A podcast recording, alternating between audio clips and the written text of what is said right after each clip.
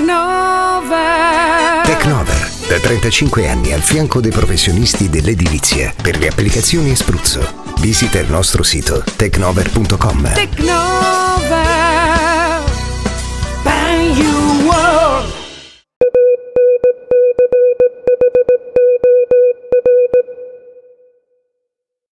Il mese di dicembre del 2022 propone in calendario la finale della Coppa del Mondo di calcio in Qatar, il giorno 18.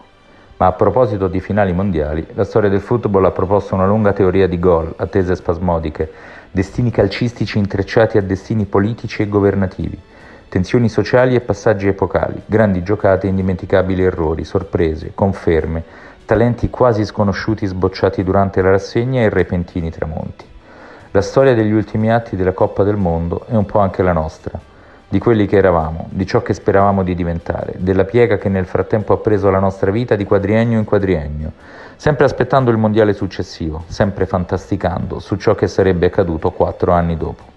Se c'è un'ambizione di rivincita elevata a categoria metafisica è quella del popolo brasiliano dopo la finale, che finale non era, del 1950 al Maracanã contro l'Uruguay era semplicemente l'epilogo dell'ultimo girone, con i padroni di casa che partivano con due risultati su tre a disposizione e che avevano dato il via a un carnevale fuori stagione sugli spalti, dopo il gol di Friassa.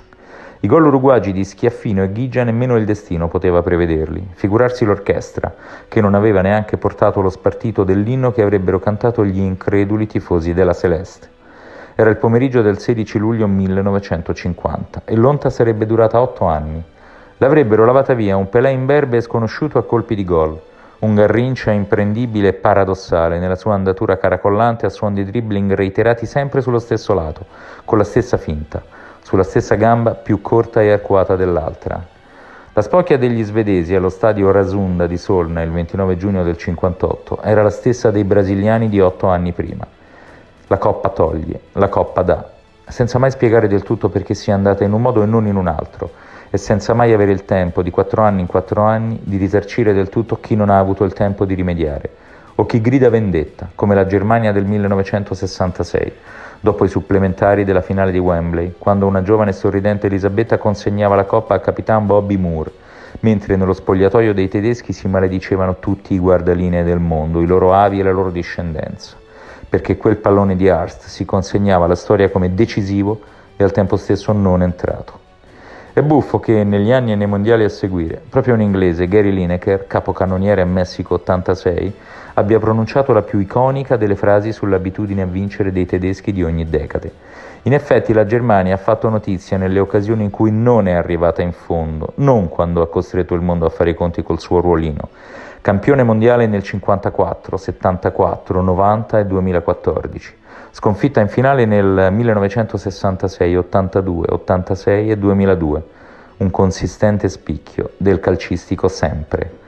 E a proposito di questo avverbio, i brasiliani ricordano un altro Maracanã oltreoceano nel 1982, quando la Seleção più forte ma anche più squilibrata di sempre incespicò nel passo rapido e nelle spalle strette di un centravanti mingherlino e discusso.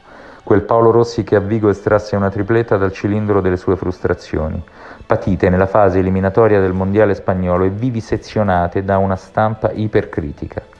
Quell'Italia, guidata con una saggezza quasi filosofica da Enzo Berzot, proprio contro la Germania di cui sopra avrebbe conquistato la sua terza Coppa del Mondo, nella finale del Bernabeu, l'11 luglio del 1982, con la pipa di Pertini a dare là all'imprevista festa all'inaugurazione di un decennio disimpegnato e un po' cialtrone per il nostro paese, ma irripetibile quanto a presenze in ogni ambito, dalla politica allo spettacolo. Le avremmo riconsegnate proprio al Brasile, 12 anni dopo, quella coppa e quella spensieratezza, in un 17 luglio rovente e madido di tatticismi, vedendole volare via oltre la traversa di un ultimo rigore con il codino a mezz'asta di un Roberto Baggio recuperato con troppa fretta e una gratitudine autolesionista da parte di Arrigo Sacchi. Dopo 90 minuti tesi e per nulla spettacolari, con l'appendice di altri 30 tenuti in equilibrio dall'acido lattico e dalla profusione di integratori. Per un piede eccelso che fa cilecca, uno proletario che consegna agli almanacchi l'immortalità calcistica.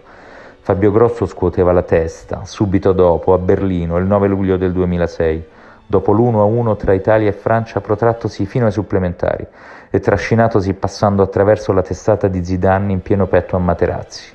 Come a dire che nelle uniche due finali terminate ai rigori ci siamo sempre stati, piangendo di delusione la prima volta, di gioia la seconda.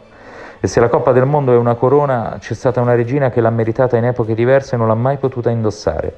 È l'Olanda delle sue tre finali disgraziate, tutte e tre a tratti dominate, come non mai rimpiante fino a oggi. La prima volta fu contro Beckenbauer nel 74 e riecco i tedeschi. Poi contro Passarella e compagni quattro anni dopo in un mondiale delle tinte fosche, nel cono d'ombra della dittatura argentina di Videla e dei generali, con i desaparecidos che precipitavano in mezzo agli squali tra una partita e l'altra della selezione, tanto fortissima quanto favorita dagli arbitri, fino alla finale diretta dell'italiano Gonella. La terza in Sudafrica, nella finale di Johannesburg del 2010, quando Robben e compagni si arresero soltanto alla zampata di Iniesta, al minuto 115, per la prima volta iridata di una Spagna indimenticabile e chissà quanto replicabile. Perché la Coppa del Mondo è un amante volubile, ciclicamente infedele, sempre pronta a fuggire via a braccetto con l'episodio che più la condiziona.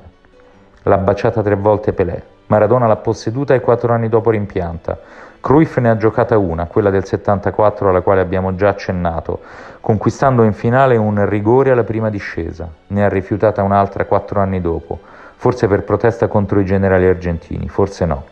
Non l'hanno mai potuta giocare George Best e Ryan Giggs. Dovrà aspettare i suoi 26 anni Holland. L'avrebbe meritata Zico, che ne ha ricevuto soltanto amarezze. In ogni caso lei, la coppa, sarà ancora lì, riservando sempre il suo scintillio a un capitano soltanto, facendolo solo sospirare a tutti gli altri.